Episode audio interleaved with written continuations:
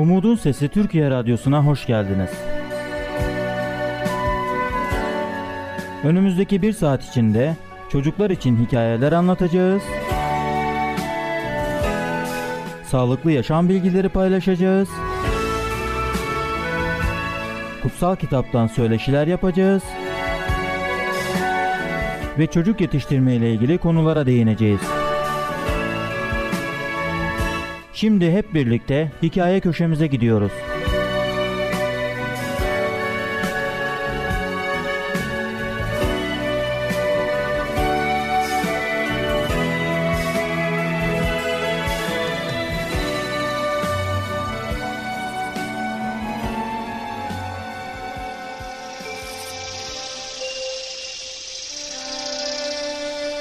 Merhaba arkadaşlar. Gelin gerçekler trenine binelim. Gerçeğe doğru biraz daha yol alalım. Bugün sizlerle paylaşacağım kutsal kitaptan hikayenin adı Lütfen Paltomu Getir. Hiç evinizden uzak bir yere seyahat ettiniz mi? Belki bir yakınınızı ziyaret etmiş ya da kampa gitmiş olabilir misiniz? Farklı bir yerde uyuduğunuz zaman nasıl hissedersiniz? Orada olduğunuz süre içerisinde herhangi bir paket ya da mektup aldınız mı? Eğer evden bir mektup alacak olursanız kendinizi nasıl hissedersiniz? Pavlus evden ve arkadaşlarından uzak olmanın nasıl bir şey olduğunu biliyordu. 4 taş duvar onu çeviriyordu. Çatıdan yukarıya doğru küçük bir pencere bu hapishane hücresinin karanlığını aydınlatmaya çalışıyordu. Üzerine oturduğu bu soğuk taş zemin onun vücudunun bir parçası olmuş gibi görünüyordu. Ayak bileklerinden aynı bir tehlikeli hayvan gibi yere zincirlerle bağlanmıştı. Fakat o tehlikeli değildi. O Pavlus'tu. Rabbin bir hizmetkarıydı. Pavlus yaşamının önceki yıllarında Allah'ın sözü olan İsa'ya inanan insanlara karşı gaddarca davranmıştı. Hatta onu devriyle bazıları taşlanarak öldürülmüşlerdi. Fakat Rab onun yaşamını değiştirdi ve Pavlus İsa'yı güçlü bir şekilde savunan kişilerden biri oldu.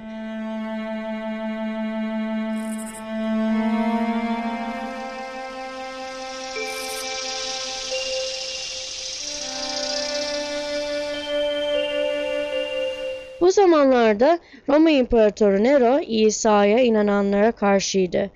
Birçok inanan kişiler öldürüldü çünkü onlar İsa'ya inanıyorlardı. Pavlus da şüphesiz ki o da ölüme mahkum edilecekti. Pavlus genç arkadaşı Timoteos'la ilgili düşünüyordu. Timoteos'a onun için aynı bir oğul gibi olmuştu. Bu genç adam en son ayrılırlarken ağlamıştı. Onlar birbirlerine hoşça kal demişlerdi. Bu olayın yaşandığı sırada daha bir çocuktu.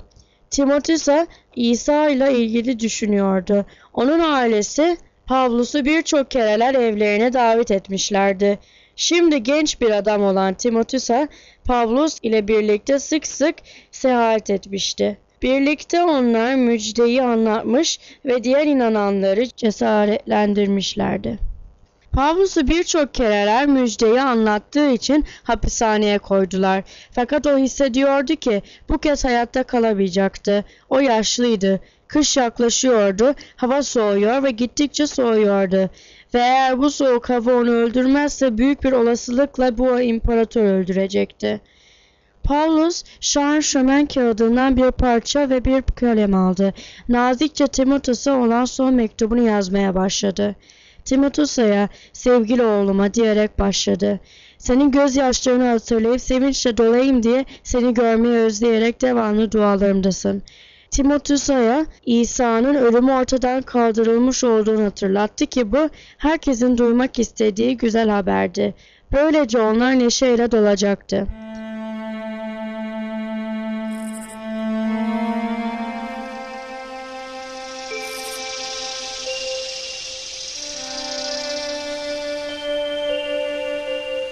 Pavlus diğerleriyle bu müjdeyi paylaşırken çektiği acılardan dolayı utanç duymuştu. O böyle bir müjdeydi ve o herkese bu müjdeyi söylemek için can atıyordu. Pavlus çok yalnızdı. Öyle görünüyordu ki Asya'daki herkes onu terk etmişti. Yaşadığı zaman hiç kimse onu savunmak için gelmemişti. Onun için anlamı büyük olan, ona cesaret vermiş olan birkaç kişi hariç. Pavlus onu bulmak için bütün Roma'yı araştırmış ve onu hapishanede ziyaret etmiş olan bir arkadaşın adını yazdı. O onunla hizmet vermiş, kişisel ihtiyaçlarını karşılamış olan diğer birçok kişiye selamlarını iletmesini Timoteos'tan istedi. Ve sonunda o Timoteos'tan kendisine ziyaret etmesini ve gelirken onun paltosunu getirmesini istedi. Çünkü bu taş hapishane çok soğuktu. Aynı zamanda Rab için çalışanlar da kimseleri bazen yalnız hissedebilirler. Onlar zamanlarının çoğunu diğerlerine yardım etmeyi düşünerek geçirirler. Eğer sizler de bu kişiler için yardımcı olabilecek bir yol bulabilirseniz bu güzel bir sürpriz olur, değil mi? İbadet saatleri içerisinde fazla zaman almayacak bir şey ve gülümseme, bir çiçek, hatta bir bardak su vermek bu kişinin neşesini geri getirebilecektir. Ve bu da sizin kendinizi iyi hissetmenize sebep olacaktır. Niçin hemen denemiyorsunuz? Bugünkü hikayemiz burada biterken yeni bir hikayede görüşmek dileğiyle şimdilik hoşçakalın.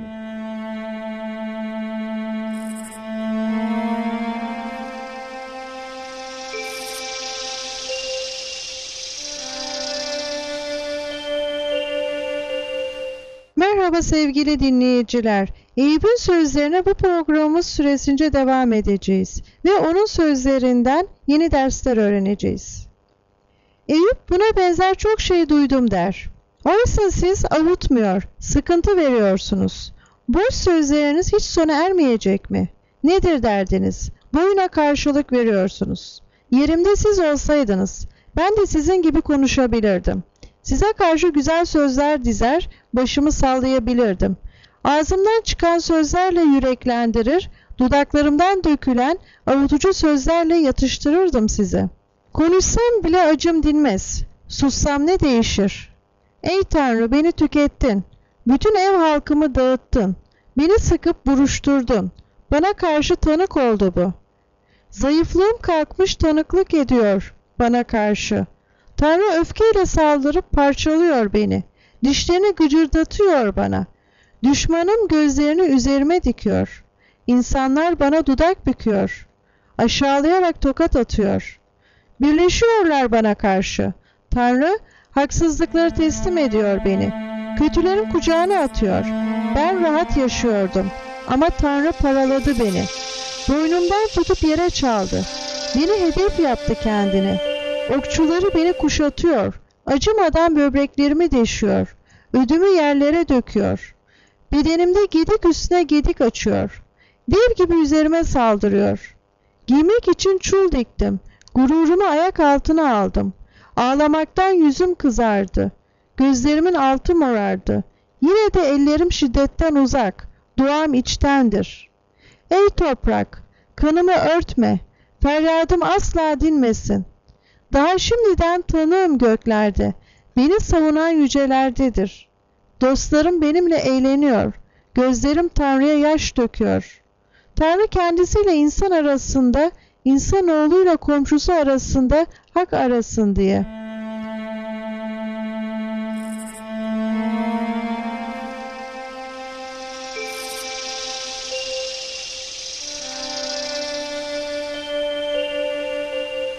Çünkü birkaç yıl sonra dönüşü olmayan yolculuğa çıkacağım. Yaşama gücüm tükendi. Günlerim kısaldı. Mezar gözlüyor beni. Çevremi alaycılar kuşatmış. Gözümü onların aşağılamasıyla açıp kapıyorum. Ey Tanrı, kefilim ol kendine karşı. Başka kim var bana güvence verecek? Çünkü onların aklını anlayışa kapadın. Bu yüzden onları zafere kavuşturmayacaksın. Para için dostlarını satan adamın çocuklarının gözünün feri söner. Tanrı beni insanların diline düşürdü. Yüzüme tükürmekteler. Kederden gözümün feri söndü. Kollarım bacaklarım çırpı gibi. Dürüst insanlar buna şaşıyor. Susuzlar tanrısızlara saldırıyor. Doğrular kendi yolunu tutuyor. Elleri temiz olanlar gittikçe güçleniyor. Ama siz, hepiniz gelin yine deneyin. aranızda bir bilge bulamayacağım. Günlerim geçti, tasarılarım, dileklerim suya düştü. Bu insanlar geceyi gündüze çeviriyorlar. Karanlığa ışık yakındır diyorlar. Ölüler diyarını evim diye gözlüyorsam, yatağımı karanlığa seriyorsam, çukura babam, kurda annem, kız kardeşim diyorsam, umudum nerede? Kim benim için umut görebilir? Umut benimle ölüler diyarına mı inecek? Toprağa birlikte mi gireceğiz?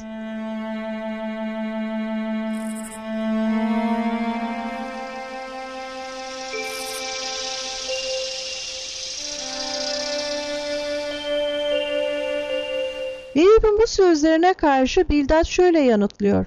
Ne zaman bitecek bu sözler? Biraz anlayışlı olun da konuşalım. Niçin hayvan yerine konuyoruz? Gözünüzde aptal sayılıyoruz. Sen kendini öfkenle paralıyorsun. Senin uğruna dünyadan vaz mı geçilecek? Kayalar yerini mi değiştirecek? Evet, kötünün ışığı sönecek. Ateşinin alevi parlamayacak. Çadırındaki ışık karanlığa dönecek. Yanındaki kandil sönecek. Adımlarının gücü zayıflayacak. Kurduğu düzene kendi düşecek. Ayakları onu ağa götürecek. Kendi ayağıyla tuzağa basacak. Topuğu kapana girecek. Tuzak onu kapacak. Toprağa gizlenmiş bir ilmek, yoluna koyulmuş bir kapan bekliyor onu. Dehşet saracak onu her yandan, her adımda onu kovalayacak. Gücünü kıtlık kemirecek, tökezleyince felaket yanında bitiverecek. Derisini hastalık yiyecek, kollarıyla bacaklarını ölüm yutacak. Güvenli çadırından atılacak, dehşet kralının önüne sürüklenecek. Çadırında ateş oturacak.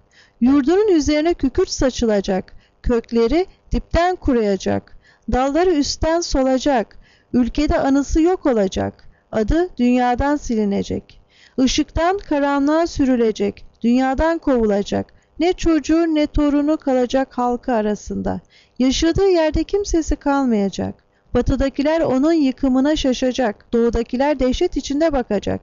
Evet, kötülerin yaşamı işte böyle son bulur. Tanrı'yı tanımayanların varacağı yer budur. Evet sayın dinleyiciler, bir programımızın daha sonuna geldik. Yeni bir programda görüşmek dileğiyle. Şimdilik hoşçakalın.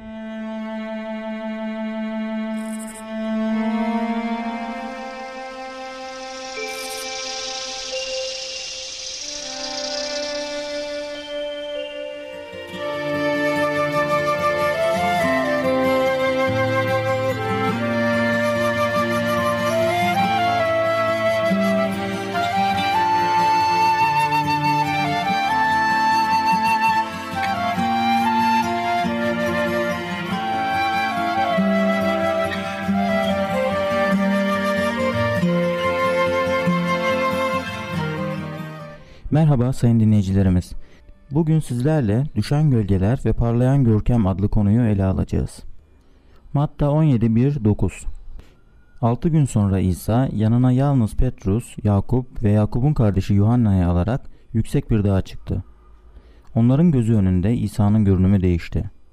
Yüzü güneş gibi parladı. Giysileri ışık gibi bembeyaz oldu. O anda Musa ile İlyas öğrencilere göründü. İsa ile konuşuyorlardı. Petrus İsa'ya, "Ya Rab," dedi, "burada bulunmamız ne iyi oldu. İstersen burada 3 çardak kurayım. Biri sana, biri Musa'ya, biri de İlyas'a." Petrus daha konuşurken parlak bir bulut onlara gölge saldı. Buluttan gelen bir ses, "Sevgili oğlum budur, ondan hoşnutum, onu dinleyin," dedi. Öğrenciler bunu işitince dehşet içinde yüzüstü yere kapandılar.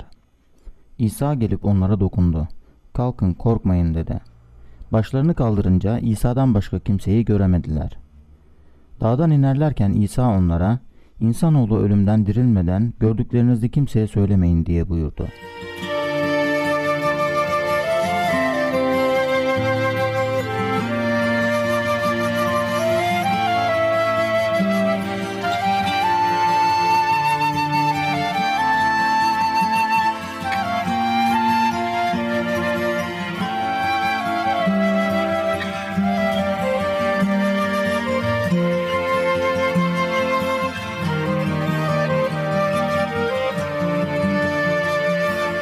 Luka 9:28'den 36'ya kadar.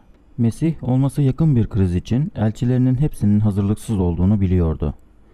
dini liderlerin artan muhalefet baskısı, vaftizci Yahya'nın idamı ve Mesih'in yakında karşılaşacağı acılar için yaptığı uyarısı, onları kötü bir şeylerin olacağı beklentisiyle karşı karşıya bırakmıştı. Bu yüzden göklerden gelen sesi de içeren ilahi gücün bu müthiş mucizesi, elçilerin önünde İsa'yı tasdik etmiştir. Bütün bu olanlar tabii ki onların imanını artırmış ve yakın gelecek olan denenmeler açısından güç kazandırmış olmalıdır. Musa ve İlyas Mesih ile ne hakkında konuşmuşlardı? Luka 9, 30, 31. O anda görkem içinde beliren iki kişi İsa ile konuşmaya başladılar. Bunlar Musa ile İlyas'tı. İsa'nın yakında Yeruşalim'de gerçekleşecek olan ayrılışını konuşuyorlardı. O anda göklerin görkeminin kurtarıcıya kudretli meleklerini göndermemesi, bunun yerine kendileri de insanlığın acılarını ve denenmelerini çeken iki insanın, kurtarıcı ile yakında onun başına gelecek olan çarmıhtaki kurbanlığını konuşmak için gelmiş olmaları çok ilginçtir. Diğer bir deyişle bu inanılmaz sahne sadece bu üç elçiye gösterilmek için değil, fakat çarmıh ile karşılaşacağı, onun insani yönünü cesaretlendirmek açısından İsa için düzenlenmişti. Gökyüzü katında diğer meleklerden daha yüce olan bu insanlar, çektiği acıları dindirmeye çalışarak İsa ile birlikte oldular ve ona gökyüzünün güvencesini ilettiler. Diyelim ki tıpkı burada Petrus, Yakup ve Yuhanna gibi göksel gücün bu inanılmaz ilahi mucizesi, size de İsa'ya olan imanınızı güçlü bir şekilde kanıtlama imtiyazı verdi. Bir daha hiç şüphe etmezdiniz, değil mi? İmanınız hep sağlam kalırdı ve artık başka bir kanıta gereksinim duymazdınız. O halde bu değişim mucizesinden sonra bile onların tecrübeleri neden bu yönde olmamıştır? Onların sorunları neydi ve bizim sorunumuz nedir?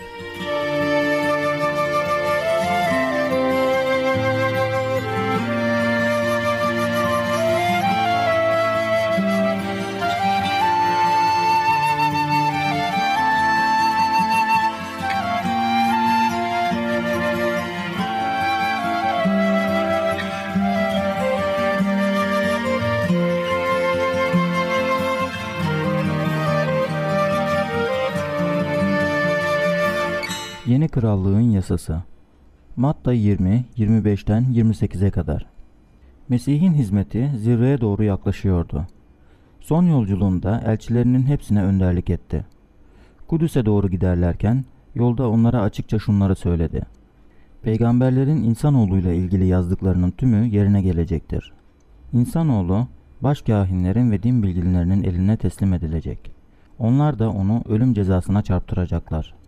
Onunla alay etmeleri, kamçılayıp çarmıha germeleri için onu diğer uluslara teslim edecekler. Ne var ki o 3. gün dirilecek.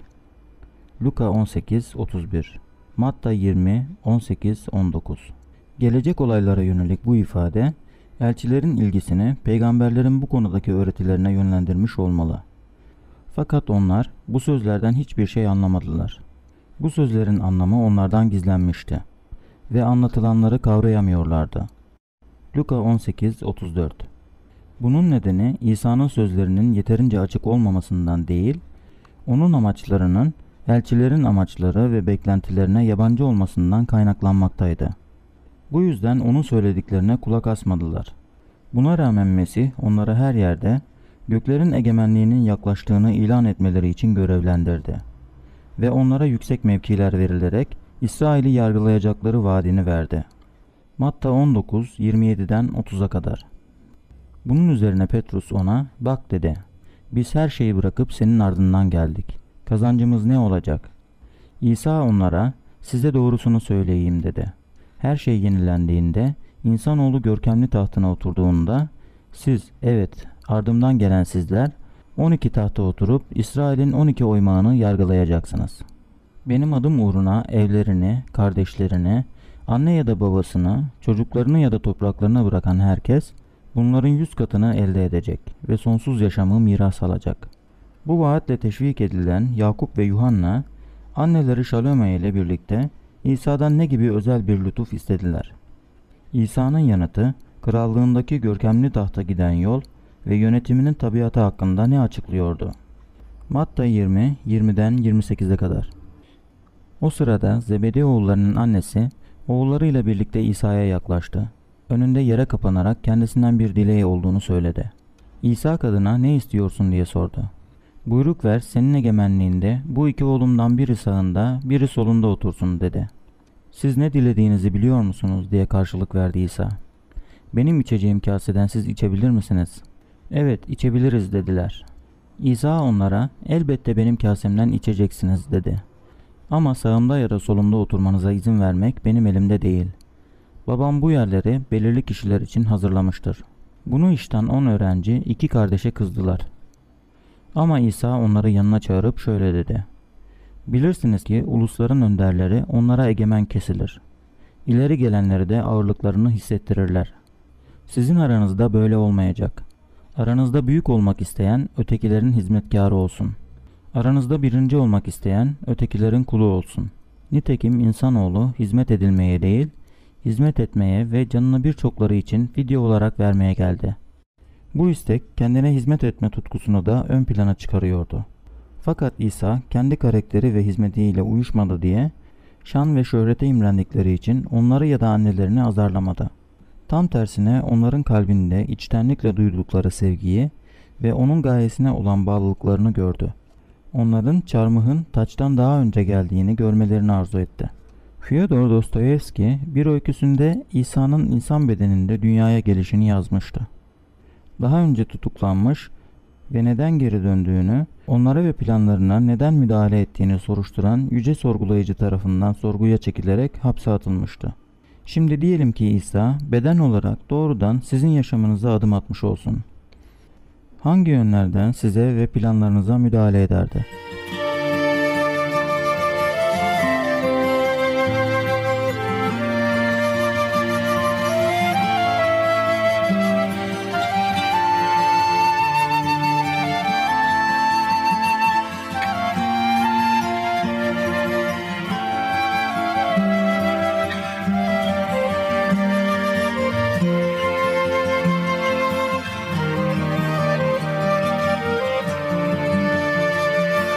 Tartışma soruları.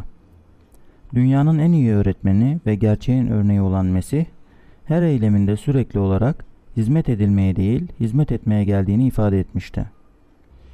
Elçilerin neden onun hizmetinin kendini adayan, kendini aşan tabiatını ve yaşamları için yapılan çağrıyı kavramakta bu kadar güçlük çekmişlerdi? Bu bize düşmüş insanlığın durumu hakkında ne söylemektedir? Bu ruh nasıl değiştirilebilir? Eğer Mesih, insanlık onun hizmetini takdir etmedi diye, asıl amacı ve karakteri konusunda elçilerinin algılama noksanlığından şikayet etseydi, bu onun etkisine ve hizmetine nasıl tesir ederdi? Mesih'in yaptıklarından fazla şikayet etmeye ve yakınmaya hakkımız var mı? Bu genel ruh yapısı ve davranış tarzına karşı panzehir nedir? Yuhanna 15:11. Bunları size sevincim sizde olsun ve sevinciniz tamamlansın diye söyledim. Mesih'in takipçileri olan elçiler daha önceden bu konuda aydınlanmalarına rağmen çarmıh konusunda hazırlıksızdılar. Onlar ve onların ruhi durumları ile insan olarak biz ve ikinci gelişi bekleyen inanlılar topluluğu olarak aramızda ne gibi paralellikler görüyorsunuz? Bir programımızın daha sonuna geldik. Bir dahaki programımızda görüşmek üzere, hoşça kalın.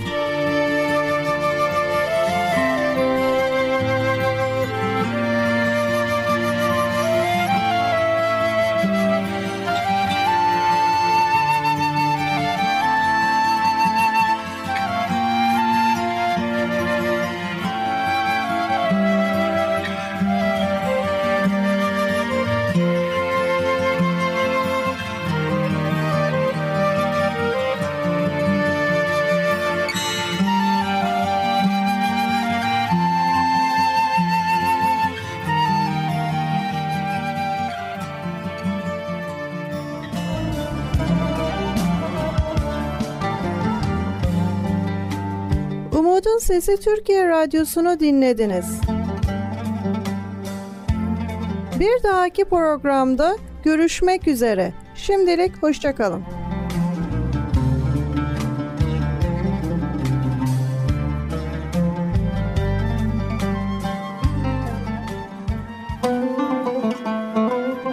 Değerli dinleyicilerimiz, Programlarımızı takip eden sizler için Türkiye'deki adresimiz: Anadolu'dan programı, posta kutusu 14 35440 İskele, Urla, İzmir.